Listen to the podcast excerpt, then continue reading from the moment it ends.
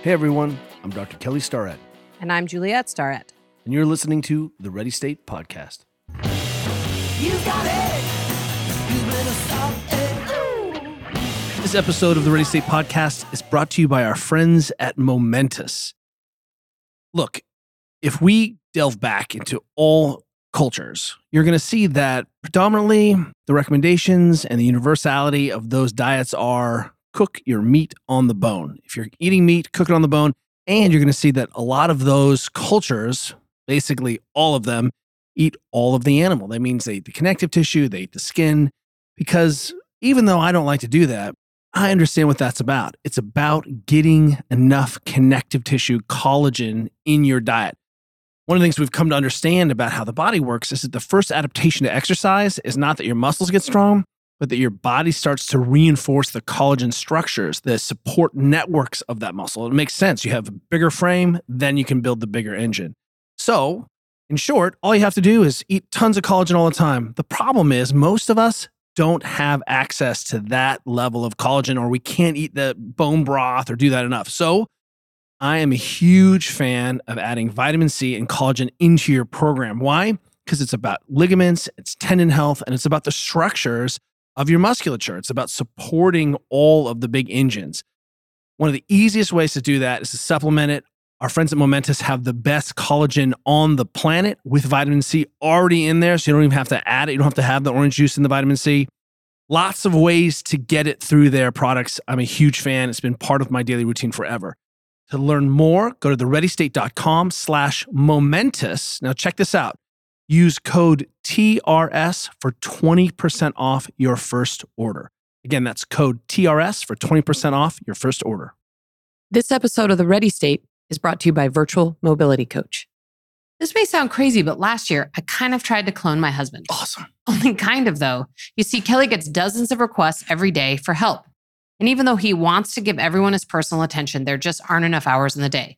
So I typed in how to clone a human being into Google. Just kidding, but in seriousness, what we did do was create our virtual mobility coach platform. It's like having a virtual Kelly Starrett in your pocket. Which obviously everyone needs. And that's right. I personally create over six hundred mobility protocols for the virtual mobility coach.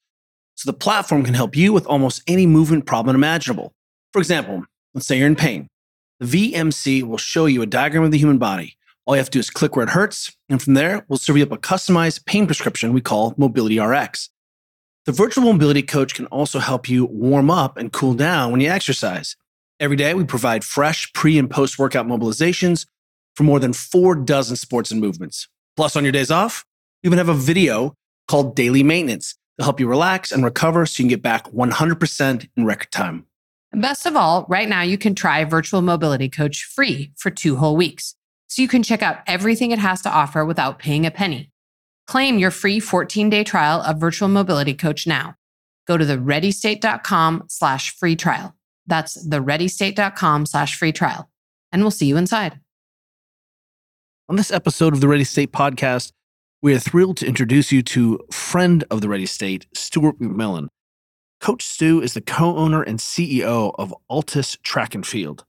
He's been a professional coach for over twenty-eight years and has worked with professional amateur athletes in a variety of sports, all over track and field and Winter Olympic sports as well. His focus being on power and speed development, he's highly influential to my thinking about these crucial aspects of human function. He's personally coached over seventy Olympians at seven Olympic Games. This will be his eighth Olympic Games coming up, over thirty of whom have won Olympic medals. It's sort of bananas. Of all the Olympic coaches I know, he has the most Olympic athlete medals in that group. He's humble about it, but it's impressive. Stu has worked as part of the national governing bodies in six countries and has been part of or led I S Ts in the United States, Canada, and U K. That's integrated support teams, all the people that help support coaches and athletes. He's had the unique experience of coaching at three home Olympic Games, having worked in the, with American athletes in two thousand two in Salt Lake City, Canadians at twenty ten, and with the British in twenty twelve in London. Most recently, he coached British sprinter Jodie Williams to a sixth-place finish in their four hundred meters at Tokyo. Stuart has been at ALTIS in Phoenix, Arizona since twenty thirteen. They just recently moved the whole operation to Atlanta. Again, understand that Stu is one of my favorite coaches on the planet. He's part of my coaching pedigree, and I am thrilled to bring you this conversation. Stu, welcome to the Ready State Podcast. I just want to start by saying that this is the first time you and I have actually met, although you and Kelly have known each other for an age. And I'm just wondering if either you or Kelly can talk about how you guys first got to know each other. Just the backstory a little bit. Do you guys remember? Oh, boy. Oh, man, no. Uh, you know, when you separate two elemental particles at the beginning of the universe, uh, or maybe that's too esoteric. Uh, there's a big bowl of milk and there's two Cheerios. Eventually, they're going to bump into each other through Cheerio magnetism. You know, it's a phenomenon. I think it's, let me just say that. I think David Deutsch actually talks about oh, really? Cheerio magnetism in his, oh, in his latest book. Yeah, it's yeah. a real phenomenon. Yeah. Maybe it's yeah. a law of affinity. It's hard to be... I think if you're a coach currently who's serious and you're not looking at track and field as our elemental roots of movement, of training, I mean, that's where most of our understanding has come through. It's impossible then, if that's true, to not understand the coaching lineage of Dan Pfaff and the coaches around him. And then that leads you right into ALTIS and the work done by you and your staff. So I think I've been ALTIS and Stu, Dan aware for a minute. I think that's where I became, and then I'm not sure what the next step was, but I've been following your work forever. Yeah, back at you. Before I comment on that, is it Pfaff or Pfaff? It's, that's a question I've actually never asked Dan. Oh, I've boy. known Dan for Kim Bassinger thirty years. Or Bassinger? Bassinger or Bassinger? But you're German, right? So you are actually somebody I could ask this question of. Yeah, that's true. What would be the correct... Pfaff. It'd be Pfaff. Yeah. Pfaff. Like Pfeffer. Yeah. Hassan Pfeffer. Like Pfeffer. Yeah. But uh, at some point, someone um, came around and was like, might have been not Pfaff because they were trying to drop the German. But I don't know. Yeah, maybe. At this maybe. point, I think I'm afraid to ask the master himself how to pronounce his last name. Yeah, maybe after you've known someone for twenty years, it's a little long. Just text him. Well, to, I just I say coach. Maybe that's, it's too late for that question yes. at some point. Yes. Okay, so moving on, Stu, sorry. Can you tell us, because I am not sure everyone in the audience knows, what is ALTIS? What is it that you are doing and at ALTIS? H- what's your relationship to ALTIS? Well, first of all, thank you so much for having me on. Finally, I've been a big fan of the pod for season, was it season four you guys are doing? I think so. Five, six. Yeah, it's been a while. Yeah. You know, the syphilis has eaten my brain away, so I actually can't remember. And I'll be honest with you, I've been a little bit upset that I didn't get an invite until year nine or whatever year you're on, but that's okay. Uh, wait, hang on. We're, it's, we're actually gonna, we're better, gonna, it's actually better I'll, I'll for get you over because it. I wouldn't say we're great at this, but we are getting better. No, you're really good at it. You are really good at it. Kelly Commentary is, is getting better. Yeah. For everyone listening, we'll get to some meat in a second, but we did try to interview Stu, and you were at the Olympics, Summer Olympics, and we tried to have you on, and we just couldn't make it work. So we did try to do some of that because that's right. People don't understand, yep. and I hope we can get into it because we're staring down the barrel of an Olympics. I don't think people really understand what that means, and I have a couple things I want to follow up on on that. But anyway, please. Start with, what is ALTIS? Yes. And who are you to ALTIS? Well, first, I'm one of the co-owners. So I own the company with my two business partners, Kevin Tyler and Andreas Bain. And I'm the C E O, and Kevin is the president. And we bought the company from the founder of ALTIS, John Gadina, back in two thousand seventeen. And we started off as a track and field company. Um, and it was founded by John, who was a former elite throws athlete from the U S, I think he's got two Olympic medals and two or three or four world championship medals. And he started this company back in two thousand eight, where he identified basically a, a real lack of high quality coaching in the throws, specifically in the U S. And by throws, you mean shot, discus, hammer, javelin? Yeah, shot, discus, and hammer. Yeah, not jab. He, I think he just, uh, the, the heavy throws, I think you call them. So... And also a real lack of quality coaching education in those events. So he started a company called the World Throw Center back in two thousand eight. His dream was always to expand that into all of the other event groups, and recruited myself and Dan Pfaff and a few others after the two thousand twelve Olympic Games in London to come to Phoenix and build this big center, this big track and field center, which we rebranded at the time as World Athletic Center. So we started off that way. We had one hundred twenty full-time athletes with us in Phoenix, fourteen coaches, eight therapists, total chaos, absolute chaos. I don't know if you came that year, Kelly, but it was a lot of fun, but it was totally chaotic. We found out pretty quick that that chaos just wasn't manageable. It wasn't sustainable. And we dropped our numbers to sixty. And now over the course of time, we've got thirty elite full-time uh, track and field athletes with us. But we started off as a track and field company and doing a little bit of education on the side, essentially. There's a lot of coaches would always come to, whether it's the side of the track that Dan would be coaching on over the course of the last twenty years, or maybe over the course of the last ten or fifteen years with me, coaches would come and visit and say hi and pick our brains, quote unquote, for a day or two or, or a week or whatever. So we started to put a little bit of a structure to that and invite coaches out to Phoenix to spend a week with us. So we started this coaching program, and that really took off. So what essentially started off as a track and field company that did a little bit of education on the side kind of flipped over the course of time. And we're now more of an education company that does track and field on the side. And we've really, we've gone in heavy on the digital space, you know, with using yourself and my buddy John Berardi and a few others as models of people who are doing this really, really well. And we've gone into that digital coach education space pretty heavy over the last sort of four or five years now. Yeah, that's about it. And then recently, very recently, we moved to Atlanta. We were in Arizona for nine years. That was long enough. Hot enough. Long enough and hot enough. It's a long time to be in Arizona. You know, it's. I was ready to leave Arizona after three or four years. It's a great place for sprinters to train for seven months of the year. It's not a fun place for anybody to live for four or five months.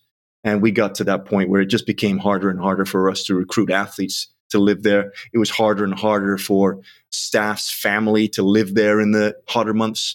It's easy for me, you know, during the hotter months in Phoenix, I'm usually in Europe or competitions around the world. So it's not a problem for me, but it just made sense for us personally and as a business to find somewhere else to be. So now we're in Atlanta trying to make a go of it here.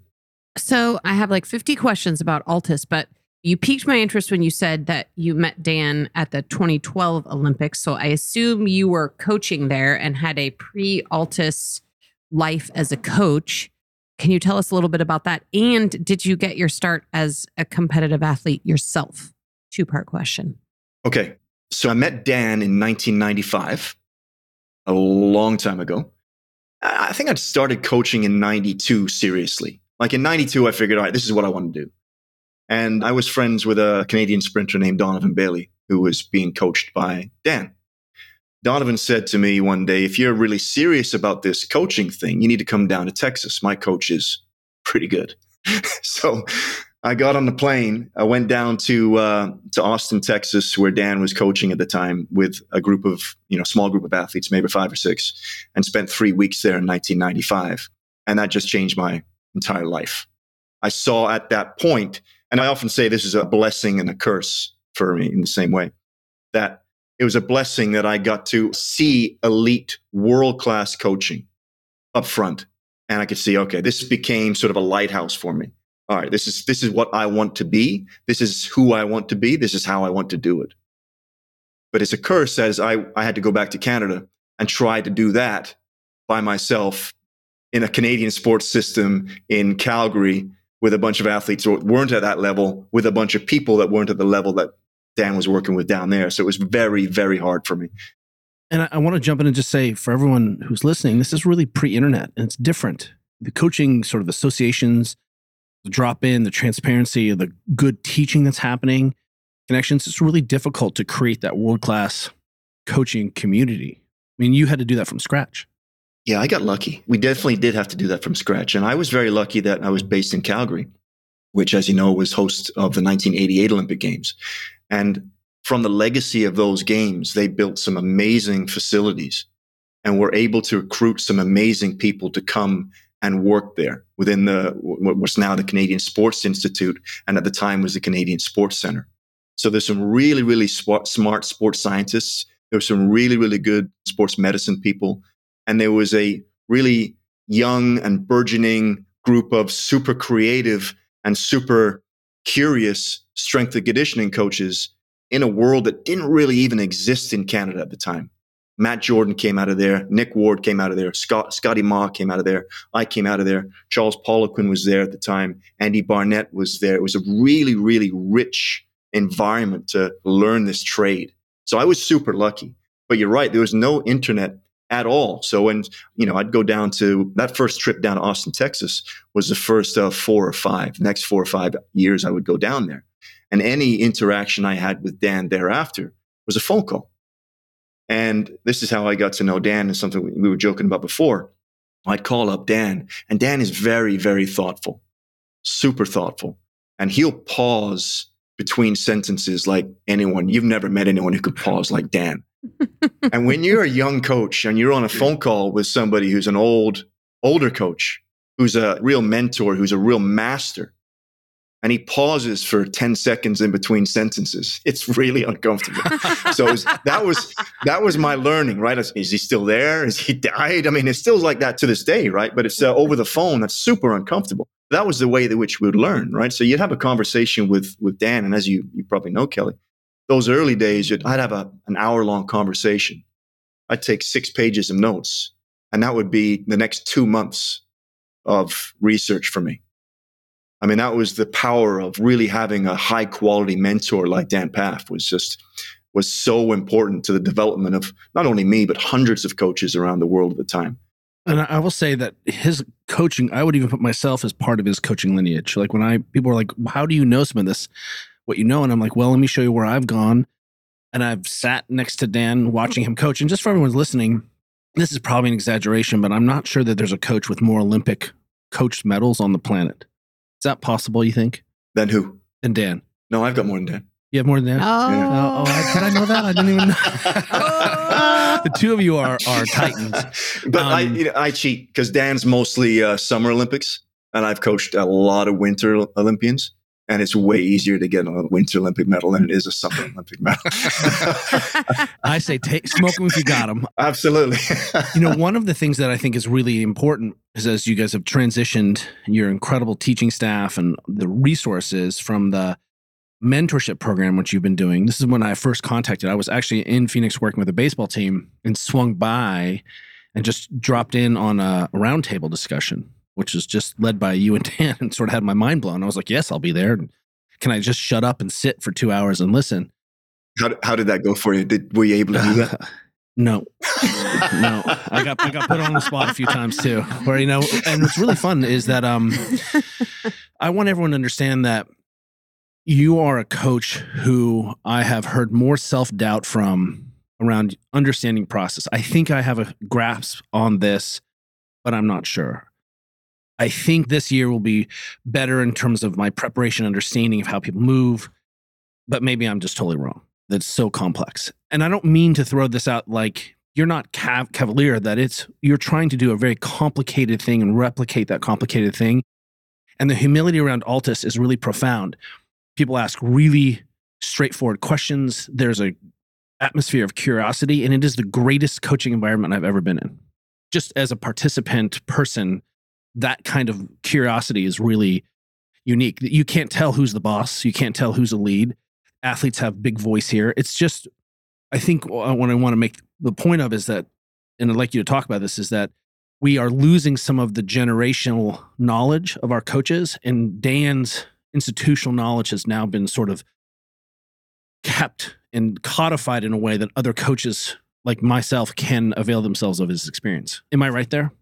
Yeah, I think you are. I appreciate, I really appreciate that, by the way. We try to foster a really open, curious environment within our own staff, but even more so our athletes. And then I think that just shows whenever we're visited by any visiting coaches, they can see the curiosity at work. And out of curiosity comes that creativity and, and eventually the wisdom. I feel like the most curious people are always the most wise. I put you in that list. I've got a few really good friends that I would say that, you know, these are some really super wise people. And it comes from their curiosity. It's yourself and John Berardi and, you know, our mutual friend, Rachel Balkovic. I mean, she's just a rock star, and she's that way for a reason. She's now thirty-two or thirty-three or thirty-four, whatever. She's so young, but she's so wise. I mean, she's got wisdom so far beyond her years. And it just comes from now what's fifteen or twenty years of being curious about what it is we're doing and why we're doing it. I got super lucky to meet Dan when I was twenty-six or something. You know, I'd been already had a little bit of context, so I understood what coaching was, but I didn't know what it could be. Meeting Dan and seeing and opening my world to all of these things that it, coaching actually is, I thought it was pretty narrow, but understanding that, okay, coaching is everything, man. Everything that I've ever read since goes into my coaching brain. Every single thing that I read is, okay, how does that relate to coaching? It's a problem. Just being in Calgary, as I said, and just being surrounded by these incredible people and all learning together at the same time. And we've just tried to continue that and foster that up until now. You know, the, the one thing that Dan was that I've seen from very few people around the world since then is his openness and transparency to his process. You can just stand there. He will tell you anything. And he'll tell you when he doesn't know the thing as well. You can ask him, why are you doing that, Dan? And he'll tell you. There's no secrets with Dan. We're kind of getting to figure that out now. There's more and more people being open with their transparency and open, hey, there's no secrets in high-performance sport. We kind of know that now. We didn't know that back in nineteen ninety-five. And in fact, I'd argue back in two thousand ten, it was still really, really guarded. Everyone had their own little way of doing things and kept it to themselves. You know, I'm just so thankful that I wasn't brought up in that sort of way. I think that's one of the reasons, you know, going back to what we talked about before and how how the two of us met, it's one of the things that drew me towards what you guys are doing. You know, it's open. Everything is open. All of it. And I love that. Absolutely love it. I just wanted to be able to put Stu's mobility guy on my resume. Okay, so I think you would be too humble to admit this, but it's obvious that you have created a really amazing culture for other coaches to learn and for athletes to get better. And obviously, Dan was a gigantic influence in sort of how you approach that. But what else? What are your other influences? Is it anything from your childhood or just sort of how you perceive the world? Or, I mean, I think creating culture is so important to any organization, and you obviously are very good at it. What's the secret? Yeah, I don't know if I am. I had a feeling you were going to say that. Honestly, like I'm, I'm not saying that at being overly out of humility. I just don't honestly think that I'm that great at that. I just feel like we got a bunch of really smart and curious people together, and we just do work and just try to get better at what we're doing. And I think the culture is just a, a result of that. It's not something we, okay. Do you think people, that fits a certain kind of people that if, if it doesn't, if you're not ready to question foundations, it's just not for you. And it really is uncomfortable to be in an open environment like that. Yeah. Let me just be clear for people. There is structure. Nothing is pell-mell. It's very intentional, but everything is open for negotiation if there's a better way. Yeah. Is that a correct way to say that? one hundred percent. And I think there's a selection bias too, right? So whether it's the athletes coming in or the people that come and work with us or the coaches that come and spend time with us, they're all sort of that way anyway, because they kind of know who we are and how we are and why we're that way. So we don't get surrounded by a lot of people who are very closed or very the opposite of what we are. So it's just kind of picks up a little bit of momentum and just gathers steam, and it just builds over time. So I don't think there's anything that's, it's funny though. I mean, it's a really good question, because I think the more and more that you manage staff, the more purposeful that you have to be about the culture. And especially the last three years when we're all remote, it's been so much harder. I didn't ever think about it prior to COVID. We just did the work. We just showed up. We had a great time. We right. worked together. Had a rapport. And whatever happened, happened. And it's awesome. And now it's not. It's way harder. It's way, way harder. Admittedly, I don't think I do a very good job of it, because I like the other stuff. You know, I like learning stuff and coaching and being creative and talking to people. I don't like building a quote unquote, building a culture purposefully. So it's hard. You are C E O, right? Yeah. How was that transition from going from head coach to now you're in charge of the health of an organization? Did you feel like you were prepared as, as a coach role to step into that sort of the executive role? Or have you had to stretch, and has that made you a better or worse coach? Yeah, really good question. I think initially it made me a really far worse coach, because I'm essentially doing two full-time jobs now. And you can do it if you really know what you're doing with both of them. but I don't know what I I'm don't. doing with either one of them. I'm pretty comfortable with my coaching now, almost thirty years in. I'm still learning. I'm still trying to get better at it. But, you know, if we're truly lifelong learners, quote unquote, we are spending time trying to become better at what we're doing. We're never really settled and happy with it. So that's a full-time job for me. And then transitioning into now being a, you know, a leader of this organization and having, needing to make enough money so we can pay people every two weeks. That's super challenging, man. I mean, it's really, really hard. And I'd say for two years, my coaching suffered. So we bought the company in August of two thousand seventeen. In two thousand sixteen, I had, I think, fourteen athletes at the Rio Olympics from thirteen different countries. They won five medals. It was a great year for me as a coach because the athletes did well. I feel like I did a really good job of coaching in two thousand sixteen. I feel like two thousand seventeen was my best year as a coach ever. I had three of the top sprinters on the planet. They were winning most of the Diamond Leagues. They were three of them, all three of them were in the top three in the world in their events. You know, I had a really good year. And then we bought the company. And two thousand eighteen and two thousand nineteen, I struggled. I really, really struggled. And I tried to go about coaching in a different way. So I don't know if you're much familiar with the sort of your typical English football Premier League manager system. So often the manager isn't the one that does a lot of the coaching. The manager manages a lot of different coaches. It's like head coach in N F L, right? The head coach doesn't do a lot of the daily coaching. He relies on his position coaches and so on. So in two thousand eighteen and two thousand nineteen, that was what I thought I would transition to. All right, I'm almost fifty. I'm now a C E O, an entrepreneur. I got to make sure that we're still making enough money here that I can pay people. I don't know if I can do a good enough job of both of these things at the same time. But I have some really talented staff. And I feel like I can manage this staff in such a way where it can give me a little bit more time. So I started spending less time in the weight room, for example. I would rely on the strength coach to do the entirety of the supervision of the weight room sessions. I started spending less time at the table working on athletes or being a side jazz or one of the other therapists while he or she was working on athletes. And my coaching then just became just being at the track for the most important sessions. And you could probably guess how that went. Differently, maybe. I've got some really talented people, right? Really talented people. But at the end of the day, the athletes were moving to Phoenix to work with me and not the, the talented people that were working with me, even though they were doing a great job. So it strained the relationships between myself and the athletes. It became more and more stressful for me as a coach to try to reignite these relationships. It really hindered my ability to try to learn how to be a C E O in the job. It hindered my ability to relate to the staff and manage the staff properly. And I'll be frank, I mean, we almost went under. We were almost seven figures, almost a million dollars in debt. It required a lot of soul searching and some real grinding, some hard, hard work between myself and some really good people for two and a half years to dig ourselves out of that debt and to figure out, okay, can I do this?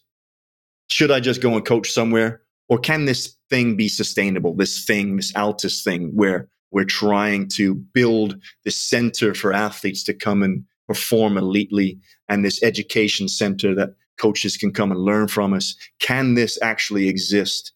Because it's never existed in track and field. No, it doesn't exist. There's a reason why it's hard. It doesn't exist ever.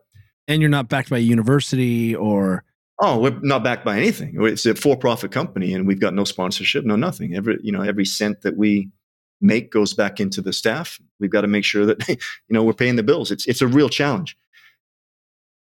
Yeah. So to get back to your question, I feel like three years after that, I started figuring out, okay, I'm getting better at this. So about twenty twenty, and maybe that was partly due to COVID. That certainly did in. not help. That cannot have helped. Sure. Well, it didn't help our business, but it helped in the ability to, for me to manage my time because all of a sudden I don't have any athletes to coach.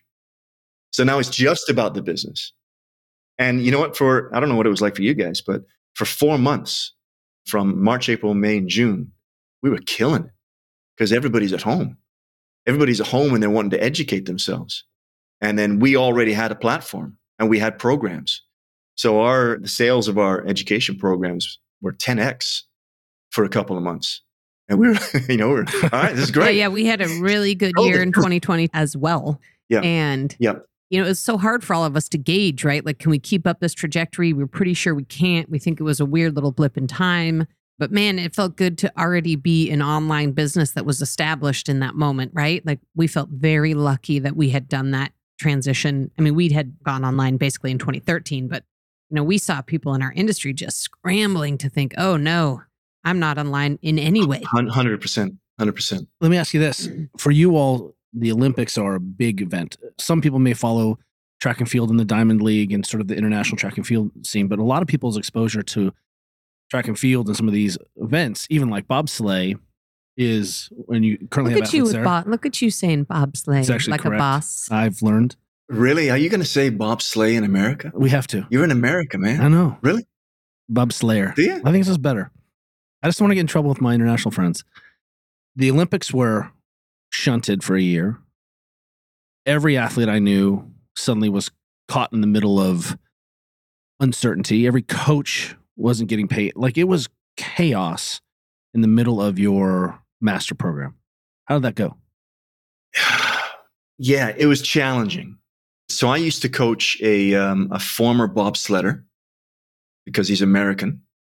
His name is Steve Messler.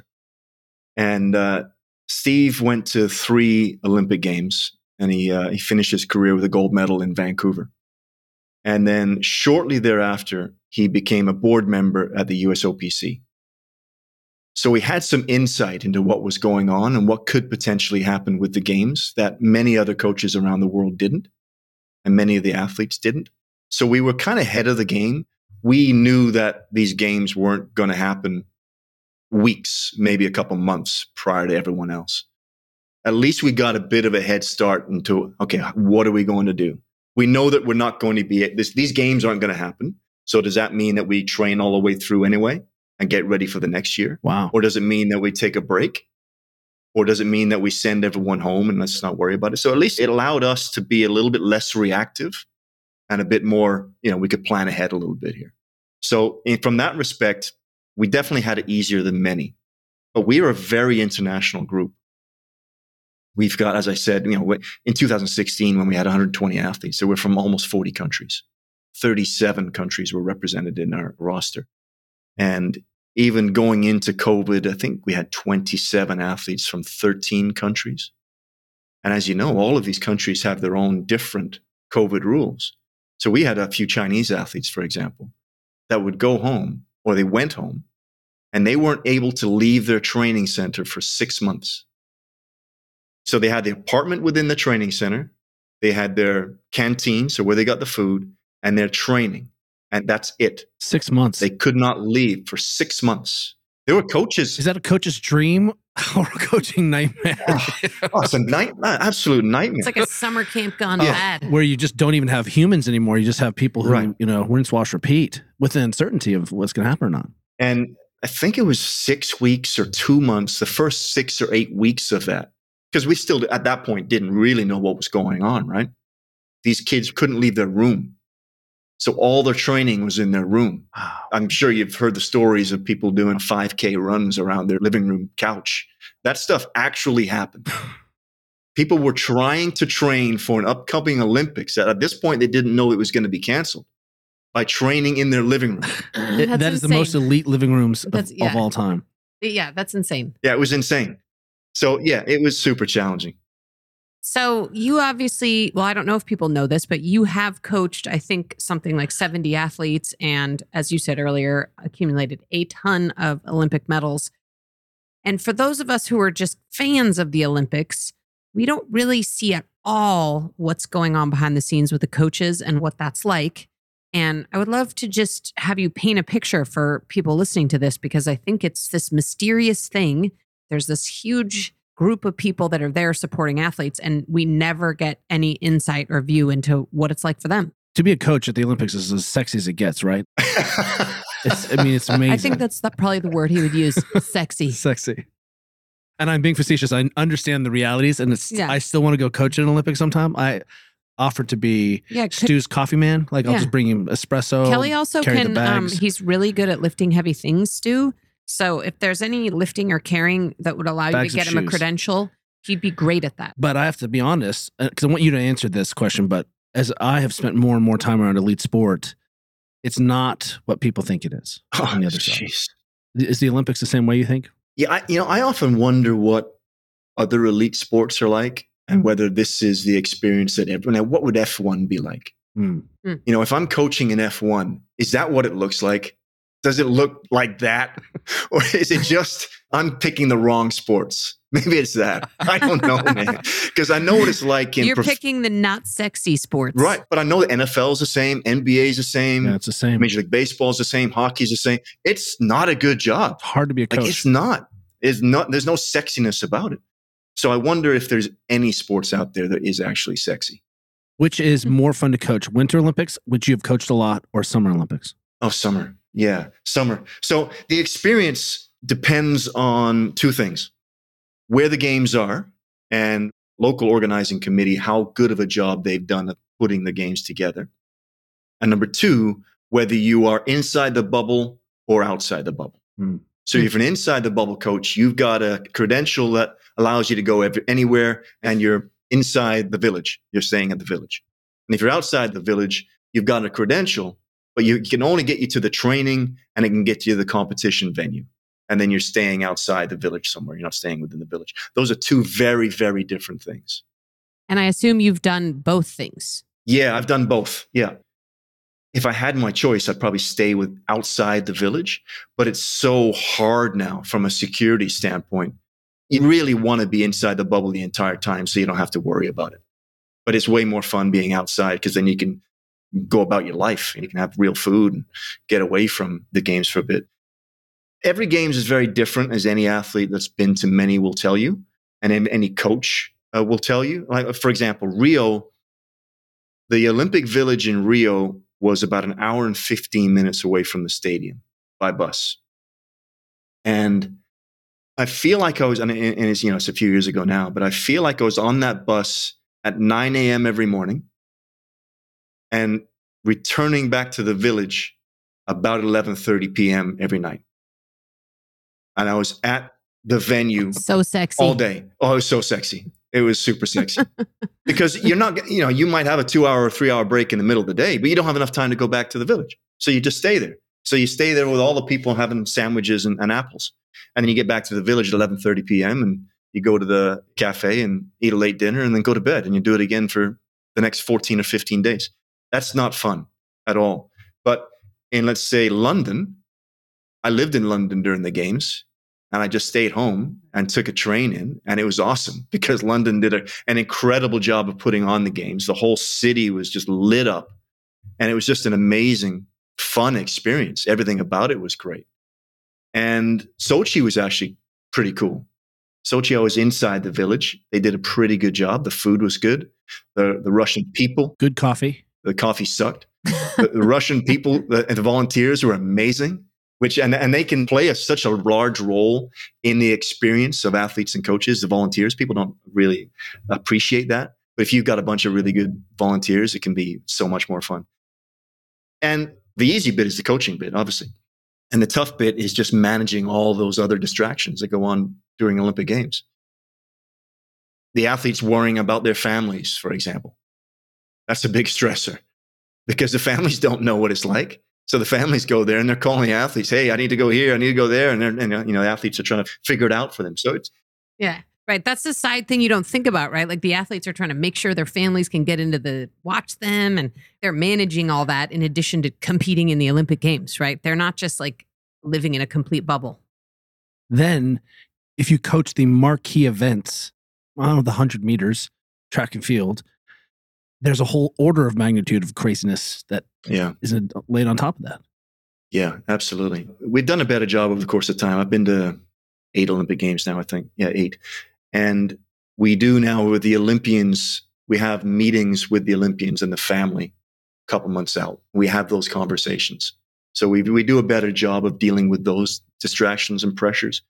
But for especially first-time Olympians, it's challenging, you know, you know, sort of managing their expectations and managing their excitement and the levels of arousal for what could be their first two games.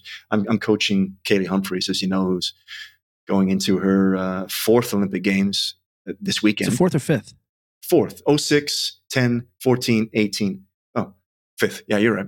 Fifth. So she's going to her fifth Olympic Games, and it's old hat for her now. Kaylie is a mutual friend. Will you explain who Kaylie is and where we can find her? Yeah, uh, Kaylie Humphries is the number two ranked female bobsledder on the planet. She's a four-time Olympian, three-time medalist, two-time gold. She competed for Canada at the first four of those Olympics, and will be competing for the United States at this Olympics. She's married to a uh, former American bobsledder and has lived in San Diego now for eight or nine years. So just, just felt like she was more of an American than a Canadian at this point. So it's now going to be competing for the U S in ten days. So it's uh, the U S have actually got the two best female bobsledders on the planet, Alana Myers-Taylor and Kaylie Humphries. And they'll be both competing in the monobob and the two-woman bob. Fingers crossed that they'll come one, two, and both up. Should be fun. The monobob is a brand new event. Will you tell us about it? You know, for many years, Alana and Kaylie were at the head of the pack of trying to get another event in women's bobsled, because the men have two-man and four-man, and the women just have two-woman, and that's it. By the way, women's bobsled only started in the Olympic Games in two thousand two. So they've only been there for five Olympics so far, but it's only been two women. And so for a few years, Kaylie and Alana really tried to push towards getting four women in the Olympics. It was a really challenging and difficult thing because there's just not enough female bobsledders, especially from some of the smaller nations, to be able to put together a competitive field in four women. So what they decided to do a few years ago was to have a one-woman bobsled. So these built these special purpose-built single bobsleds. They weigh about three hundred pounds, right? Yeah, I think they're more than that. I think they're three thirty. I think they're one fifty-five, one sixty kilos, or whatever that is. Yeah, they're heavy. They're almost as heavy as the two-woman. And they just don't articulate. So where a two-man and a four-man bob articulate, where the front and the rear runners are separate, and there's an axle in between, and they, there's an articulation point. The monobob, there isn't. So you still drive it with the same apparatus as what's called D-rings in the front of these sleds. And you drive yourself, but you also, you just push it yourself, and you do, and you jump in and you drive it yourself. Yeah, I'm looking forward to it. It should be really fun. I can't wait. So I just had to tell you a quick story. Speaking of our conversation about things not being sexy, and that is that our little daughter, Caroline, is thirteen, and she was invited to train at a water polo camp at the U S Olympic Training Center in Colorado Springs. And she had a total ball, by the way, but I think she got a little bit of insight into Spartan way of life. Because she described her dorm as a glorified prison cell, and she went into it thinking the food, I think she thought it was going to be like a freshman dorm where she could eat like all the Fruit Loops she wanted, or I don't know what her expectation was, but the food did not meet her expectation. So she loved the water polo part and the whole entire experience, but it was Spartan, I would say. Spartan, I think, is a From really... From an accommodation standpoint. Yeah, I think that's a really good way to put it. And there's... but. Think about this. I mean, I, I'm going to go with austere. Spartan austere. has too many positive yeah, connotations. Yeah, austere. austere. There are Olympic athletes that will live for years in that environment. You know, years, not not a week or two for a camp. Years. I feel like you know you you don't want to downplay the importance that Olympic training centers have for the development of some of the most more elite athletes. But uh, I would really love it if they were higher quality. If it's something that you would actually enjoy living in. Or if the food was of better quality. I think we can do it so much better. This brings up a really interesting piece. We know lots of Olympians who have an incredible Olympic experience and then retire and don't necessarily have health insurance or retirement or a skill set. Really any plan. A plan, right? And I don't want to get into that here because if you, I look at your staff, I see a lot of former athletes who are like, oh, I'm part of this, which is one of my things. I'm like, oh, look how healthy this organization is. But in CrossFit recently, I think it just happened, they just signed Monster, owned by Coca-Cola, and it's flipped the whole CrossFit community out. Because they're suddenly like, oh, look at this. This is a health and fitness business. I'm like, the games are not a health and fitness business. The games are like a weird fitness Olympics. I feel like until athletes can make a living and their coaches can make a living, because you and I talk a lot about personally, how do we create a professional class of coaches who can do that and have a family and retire someday, right? And it's interesting that you mentioned that the Olympic training centers, Olympic and Paralympic training centers, are not necessarily great places. They don't get the kinds of funding that other countries get. And there's this real sort of push-pull between the economics and the capitalism of the Olympics and the disparity and resources of athletes and coaches. I mean, I feel like a lot of people get a lot of money and make a lot of money in the Olympics, and it's not coaches and athletes. Yeah, I think the athletes get, I believe it's four percent of the money that is made through the Olympic Games. Oh, that much? Four. So compare that to N F L. What's the C B A? Is it fifty or fifty-one or whatever yeah. it is the athletes get, right? I often do this thought experiment because there was a time in my life where I was working with a lot of professional athletes and a lot of amateur athletes, quote unquote, amateur being the Olympic athletes. And I could have gone either way. And I've got a few friends that went the professional route and I stayed the amateur route. And I feel, for me, the amateur sport just connects with me better. I feel like the athletes are better. I feel like amateur sport, as you well know, is far more professionally run, or far more professional at the sport performance end of it, the supporting end of it, of who supports amateur sport. Coaching quality is far higher. The quality of all of the people that align with it within the support structure is far higher, generally. I was more interested in that than I was in making money. And many others are, right? I'm not complaining. But I often wonder that even to this day, I mean, I see some of the performance directors in some of the professional sports around the world really well paid, super well paid. So there is money out there for high quality coaches in many arenas. It's just not an amateur sport at all. We talk about the I O C and the corruptness of it a lot, but I just don't feel like it's ever going to get better until we come up with a different solution than the I O C. The I O C needs to be ran out of town. Somebody else needs to come in, blow the whole thing up, start again, because that's not working. That system doesn't work. It's it's just far too corrupt. There's far too much money in there for any of it to change at every single level, and none of it gets to the athletes, and none of it gets to the coaches. It would drive me crazy if I thought about it for too long. I, I, but I, it's frustrating. Let's just put it that way. It really is. And you really, it zeroes me on, me in on, and, and a lot of other people in on what's really matters and what is truly important is the, the performance, the health, and the lives of the young people that we're trying to guide through this process. But the challenge is more and more after eight Olympics, when you've seen behind the curtain, when you know what this system is. Oh, the sausage is made. Is not to allow that to color how the athletes are feeling about the whole thing. It's hard. I feel like in these times, we don't need to get political. I'm actually going to ask you a question, but in these times where people are so politically divided and we have so many struggles in that way, the Olympics are like one of those few things where it's like, everybody loves the Olympics. We can all come together and there's this unity thing, but right behind the scenes is this crazy corruption and athletes aren't supported. And so it's sort of an internal struggle of, is this a terrible thing or an awesome thing? Is it unifying? Is it bad?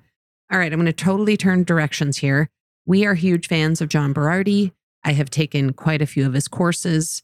He's been on this podcast. How do the two of you connect? And what are you doing together in partnership? So ScienceLink was his first website when he first went online in nineteen ninety-nine, I think. And I found him through how the same way that almost everybody found him, through T Nation, or what was T Mag at the time. Was it T Mag or T Nation then? What is it now? Whatever it is now. I remember T Nation, but yeah. Yeah, it's the opposite of that. So I said, man, this guy's pretty smart. I like this guy. And so reasonable. So, oh man, well, he wasn't as reasonable back then. He's super reasonable now. But a guy named Doctor Steve Norris, who was a physiologist at the Canadian Sports Center in Calgary, and he's one of our mentors. He was uh, Matt Jordan's supervisor for his PhD, or for his master's anyway, maybe not his PhD, but a super, super smart guy. He brought in J B for a week to work with, I think, the speed skating team back in two thousand. So we connected then. It's either nineteen ninety-nine or two thousand. And ever since, I would bring him out to work with the bobsedders. So, as, and as soon as I had any sort of position of power and any sort of uh, control over anything to do with budget, I'd get J B involved, because J B's one of, honestly, he's one of the smartest human beings on the face of this planet. He's got so much wisdom. It's sickening to me. But he's become a really, really good friend to the point where four years ago, he came down to Phoenix to spend six months of the year in Phoenix. So we, we can sort of hang out more. I mean, not he didn't come to Phoenix specifically and only to to spend time with me, but it was that was the reason why he first started coming to Phoenix, because we were there, right? So it's, and then uh, two years later, we we we all up and leave, and he's still there. So it's a bit of a bit of a shame from that perspective, and um, a shame where at this point in time we haven't done anything together. I'd really, really like to do something with J B. I got him doing things with the athletes I was coaching over the course of time for probably about a decade before P N blew up, like really blew up. And that's performance nutrition for everyone. Precision. Precision, nutrition. Sorry, of course. Precision nutrition. Precision nutrition. Yeah, precision nutrition. Yeah. So it's he had a, an interesting inflection point, right? It's, do I go down this elite athlete road or do I go the gen pop road? He spent a decade in elite sport, so he knows. He's looked. He, you know, he knows how the sausage is made. He said, "I'm not interested in that. I'm just not interested," and just went only to um, Gen Pop. Started P N with that in mind, and it's obviously killed it. And then sold P N or sold a, a vast majority of his uh, ownership in P N three years ago, and now is looking for you know what's next for him. And we've talked about that a lot. And I'd love to do something with him. J B, if you're listening, let's have a chat, man. Let's have a chat and let's do You're something. Like, J B, if you're listening, I'm right over here in Atlanta. It's interesting that you mentioned how often people cut their teeth in on the bleeding edge of sports performance, human performance. J B, for example, we have a hypothesis that one of the reasons sports matters for a lot of reasons, but one of the reasons is that we can really take, it can be our lab and it can be the place where we use science and that model of thinking to derive better practices, good practices that we can then apply and try to transform society with, right? And I feel like you guys really live up to that, you and your staff, in terms of saying, here's what we know about the best ways to teach people the fundamentals of human movement, running, jumping, and throwing. And then you're like, hey, and here's how you would apply this backwards towards high schools, track. You're a coach wanting to learn the basics of all those things. How are we doing in that promise? Because I see a lot of the, I was thinking of Ian McCown has recently left. David Joyce is now trying to say, hey, I've learned this thing in this high performance world. How do I go back and transform society? How are we doing taking those lessons of high performance and transferring back? Is it working or are we missing a step? Are kids better prepared and better coached, or is the environment too messy still? Is there too much noise around nutrition and now social media and sedentariness? What's going on? Give us a grade, because you're sort of sitting at the top of the pyramid, seeing the people coming through the program, and that's culture, society. Is there a change happening, and are we living up to our promise as coaches? Yeah, I, I think it's both. Yes, I do believe that there's many people doing this better and in better ways. You know, you obviously are, are a great example of that, and the people that you guys influence are great examples of that. And there's a lot of people doing incredible things. But I do also think that the chaos and the noise that's just increasing over time are increasing inability to actually think critically about anything from a societal standpoint is making it harder and harder and harder, because all that is doing is just opening up this binary black or white type thinking that just permeates everything in society, including sport, performance, health, whatever it is around that. So it's becoming harder and harder, and then harder and harder for people to seek out the people that are actually doing good work. So I find, on a whole, I think we're probably doing worse. I don't know what you guys feel, but I feel like from the outside looking at the rest of this, there's far more knowledge than there ever has been. We have a far greater understanding of what it means to be a healthy, well-performing, high-performing human being on this planet. But are we healthier and more high-performing? Clearly we're not, right? We're not. Yeah, I mean, no, my take on it is that we've done a good job making the best people better, and that we've also done a good job making the people who have sort of a personal interest in or a proclivity towards taking care of their health and wellness. I kind of hate that word, but we've made those people better. But that's just this little sliver of people. Mm. And the rest, there's too much noise and too much chaos. And people are like, I've tuned it out, or I can't deal, or I don't know what to do. I know I should do things. So that's kind you of know, where my brain is on it. Yeah. I mean, going back to what J B again, right? So J B had that realization as well, where he said, you know, I'm working all this time and doing all this hard work and this, you know, doing all this research. And I'm just doing a better job of affecting this tiny little population of people that are already into it anyway. I need to get to that vast amount of people that don't know that they need this, that everyone knows. You know, the, the analogy he gave was everyone knows the difference between an apple and apple pie. But knowing the difference doesn't stop you from eating the apple pie. So how do I then get people to eat apples and not apple pie? And that's off of that question, P N exploded, right? That was their niche. That's what they figured out, how to get people to eat apples and not apple pie. And it was all about transformation rather than information, right? So it's yeah. it's for me right now, we're still sorting through all of this information. The giant population is. We're not really being transformative about any of it. We worked with the uh, England national soccer team, football team, bobsleigh, last year. Ben Rosenblatt is their P H D, brilliant coach, really just a genius. And one of the things that I really liked him saying was that he was seeing that there was a next generation of young kids who weren't just football phenoms and spoiled millionaires. They were really dedicated to understanding durability. How do I extend my career? How do I impact backwards? And they were really pushing the organization. I simultaneously seen someone like Nick Gill of the All Blacks, who realizes that the things that the All Blacks do affects all the clubs down all the way to the child's clubs, that it's still worth, it's worth the grind at the top. And we are seeing change, but it's a long game. I don't know what the answer is to that piece and how grade we're giving ourselves. Yeah, I think the grade that you would give yourself or society if you're in New Zealand would be very different than what we would give here in America. It's a much smaller system. I think that's a fair point. And so it's it's significantly... I don't want to downplay the ease of this, but it's significantly easier to affect a system in New Zealand than it is different. in America. Very different. Yeah. As yeah. it is in the U K as well.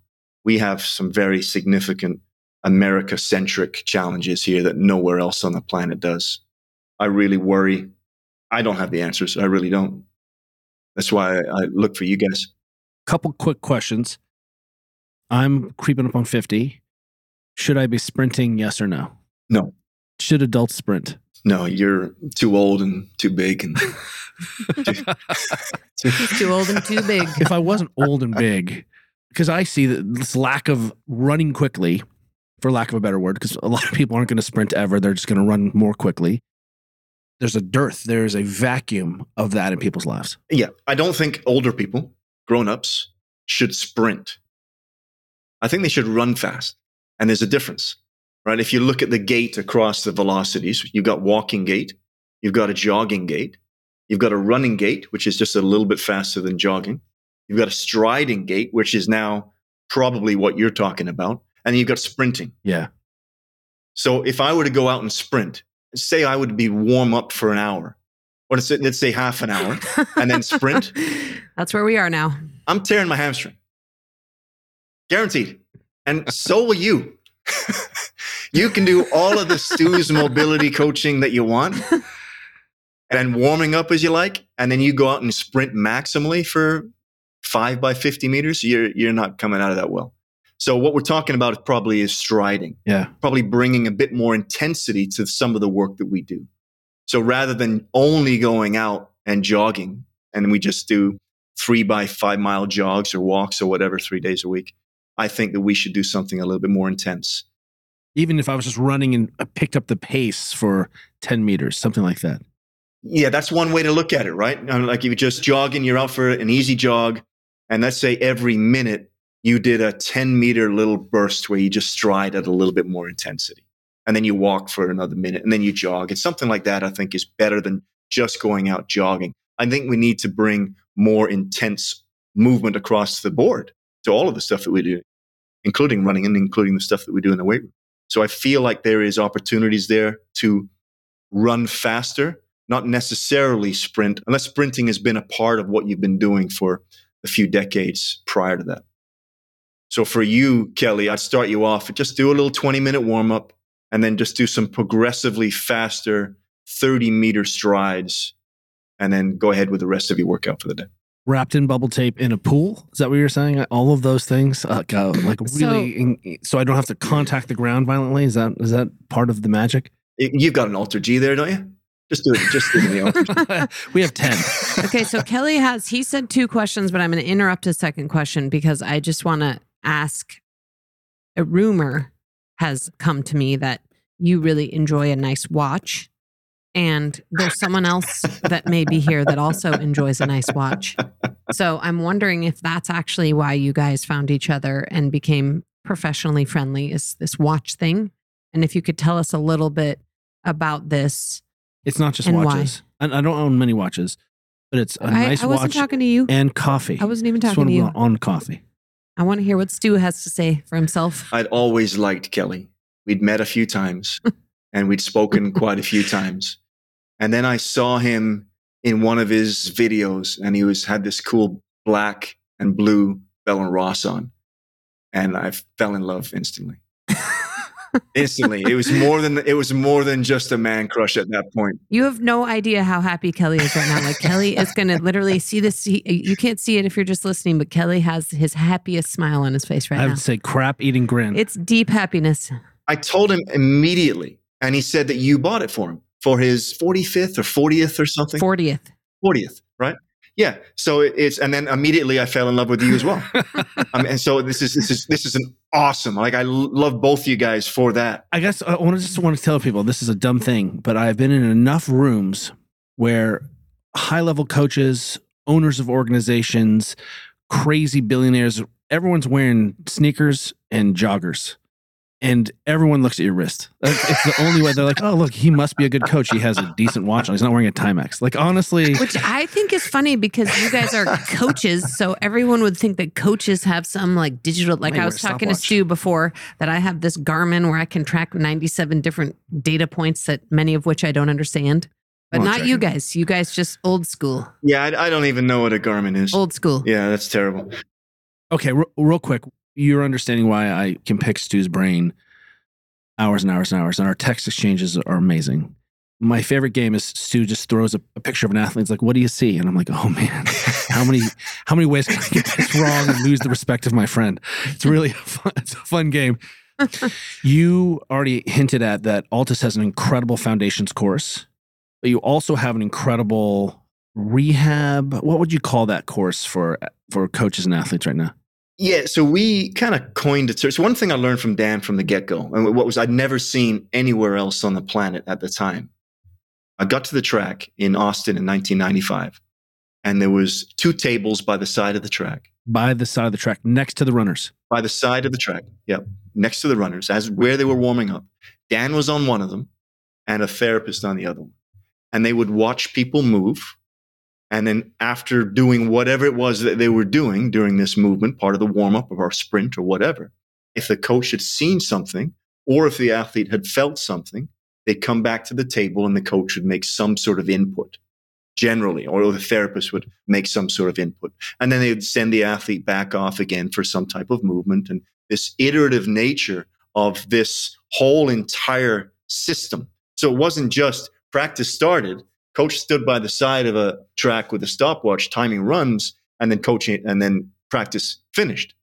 It was this interaction between the coach, the therapist, and the athlete all together, trying to figure out this puzzle, this human movement puzzle, trying to improve the very skillful movement of sprinting together. That was the biggest thing that I took away, was this triad, the coach, athlete, and therapist triad, and the importance of this. And then going home to Canada and trying to implement this within our own practice for the next twenty years. And we coined a term at the time called performance therapy, which was essentially doing therapy to aid in performance. So not rehab, not rehabilitative after an injury, not prehab, trying to get people better prior to doing something, not recovery or regeneration, so just increasing the speed or the way in which they recover from a session. But within the actual session itself. So we coined that, as I said, performance therapy. And then uh, about a decade later, when myself and Dan and Jerry Ramogida and Gordon Bosworth and a few others were all in the U K working with U K athletics from two thousand nine until two thousand thirteen, we started talking about, all right, we need to put some structure to this performance therapy. Because by that time, we see a lot of people around the world now with tables beside whatever environment that they're training within, whether it be the track or whatever. But they weren't doing quote unquote performance therapy. They were just moving the table beside the track and just doing therapy. So there's a big difference. So we said, okay, we're going to put this down on paper. We're going to make some sort of educational program. We didn't know what it would be like at the time. But five years later, we came up with what's called the performance therapy course, the ALTIS performance therapy course with Jaz Randawa, Doctor Jaz Randawa. Brilliant. Yeah, he's absolutely brilliant. He's the, the uh, head of medicine at Sacramento Kings. Doctor Jerry Ramogida. Jerry is uh, currently at the Warriors, everyone knows. Yeah, uh, Jerry's at the Golden State Warriors, and Andy Burke, who's at the Orlando Magic, and Dan and myself. And I know you were involved in the project, and we had a lot of super smart people involved in building this incredible course that ended up just being a behemoth.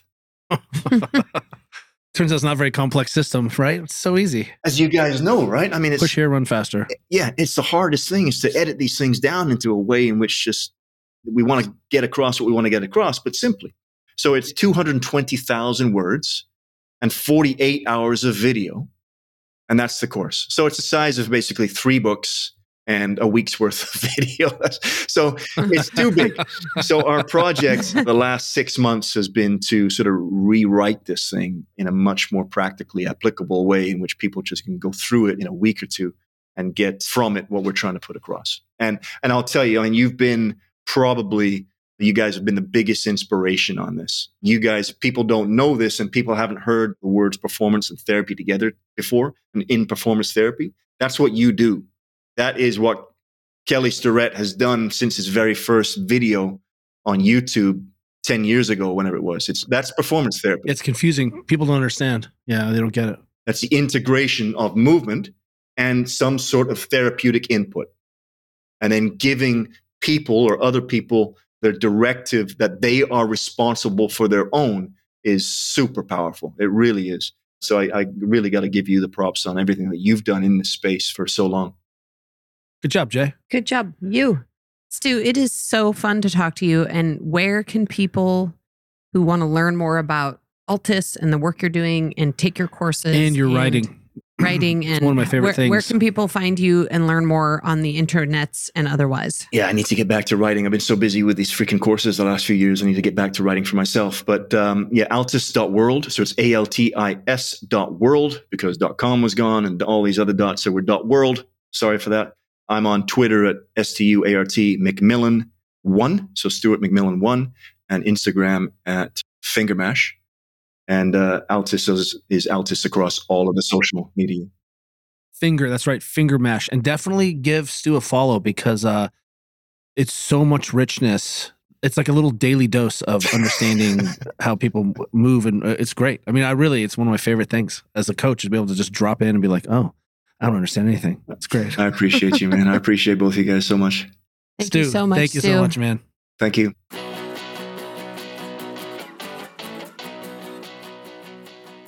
Thank you for listening to the Ready State Podcast. If you like what you're hearing, check out all our episodes here or at the ready state dot com.